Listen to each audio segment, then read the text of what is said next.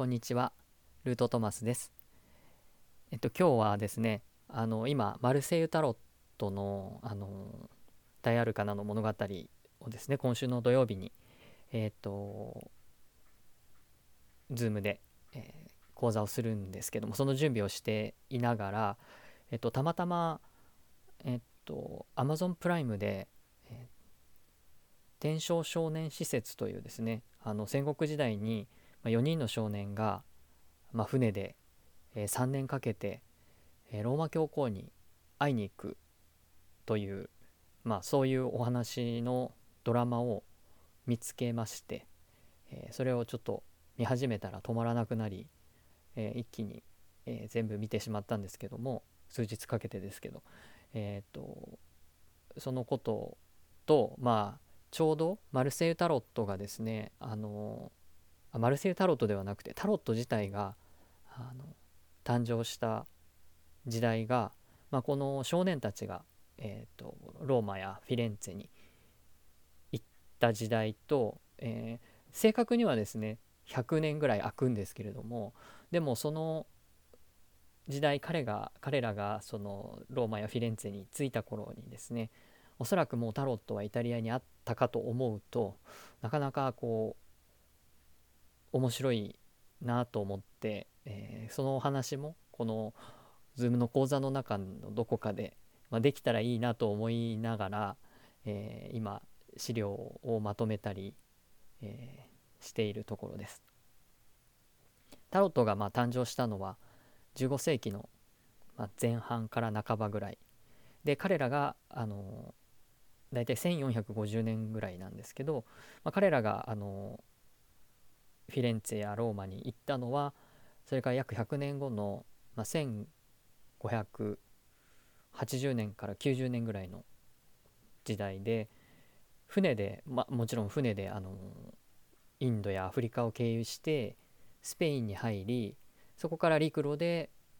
まあ、途中多分地中海も通ってると思うんですけどあのイタリアに行ったというしかも3年もかけてというですね、えー、今飛行機で、まあ、直行便とかだったら12時間とか14時間とか多分それぐらいでイタリアには入れると思います。経由してでも、まあ、それぐらいで、えー、行けるかと思うんですがあの船で行くと3年という月日がかかるっていうのもまたそのドラマを見てとても面白いなと思いました。でえっとマルセイタロット自体はもう少し時代としては後になる16世紀ぐらいからまあ17世紀18世紀とかですね。まあ結構長い期間マルセイタロットは作られてたんですけども時代としては後なんですけどもやっぱりそのえっ、ー、とこのですね天正少年施設という、えー、少年たちが織田信長のいた時代豊臣秀吉とかがいた時代にイタリアに行った彼らが見たそのイタリアの世界の、まあ、文化とか時代背景とか、まあ、状況とかがですねあの今マルセイユタロットを見ていても、えー、そういうものが込められてるような感じはしないでもないので、えー、この時代は今と違って情報の伝達が非常に遅いのでゆっくりゆっくり歴史は動いていくというかあの文化や特に、えー、文化やそういう政治的なものも含めていろいろがゆっくり変化していくので結構100年200年っていうのは何というかこう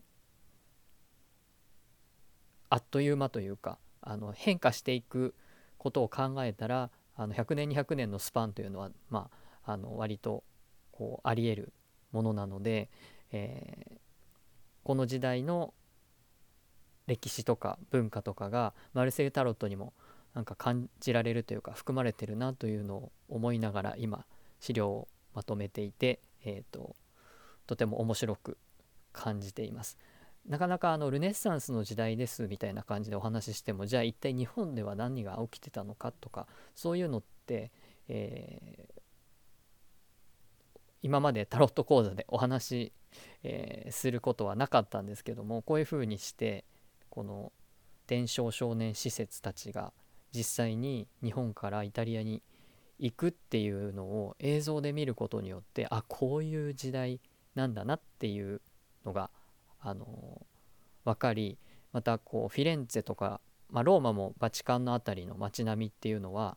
多分この彼らが見たのとあんまり変わってないっていう、えー、紹介もされていたのでそれを思うとこうフィレンツェの街並みとか、あの、ローマのバチカンの辺りの景色みたいなのはえっ、と本当に15世紀16世紀か16世紀のなんかまんまなんだなっていうのもこのドラマを見て、えー、改めて思いました、えー、ドラマはですねあのマギという、えー、MAGI、え東方三賢賢者という訳語がありましたけども、えー、天正っていうのは多分天正時代だったのかなという感じですけど、えー、で、えーと、ドラマはあり、えーと、それの、まあ、小説というかあの原作というかドラマ原案となっているのが、えー、若桑みどりさんというですね、えー、この方はあの美術史か何かのご専門の方だったと思うんですけども、えーと、クアトロ・ラガッツィという名前の本があります。4人の何でしょうねラガッツィの意味がちょっとまだこの本自体は読んでないのでわからないんですけどもえっ、ー、と集英社から出ている文庫でも出ていますちょっとアメブロにもねあのその紹介を書いたりしたのでまたリンクを貼っておきたいと思います、まあ、タロットを知るっていうことを今回そういう講座をあの簡単な講座ですけど作っていてこうたまたまのタイミングでこの天正少年施設にも触れることができたので、まあ、そういうふうに考えるともちろんこの人たちがタロットを持ち帰ったりしたわけでは全然ないんですけど、えーとまあ、活版印刷機をねあの持ち帰ったそうです、えー、長崎に持ち帰って、まあ、聖書とか、えー、なんだろう。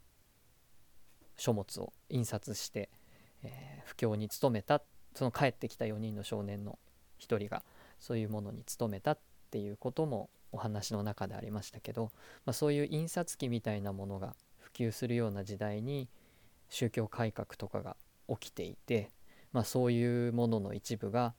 タロットの中でも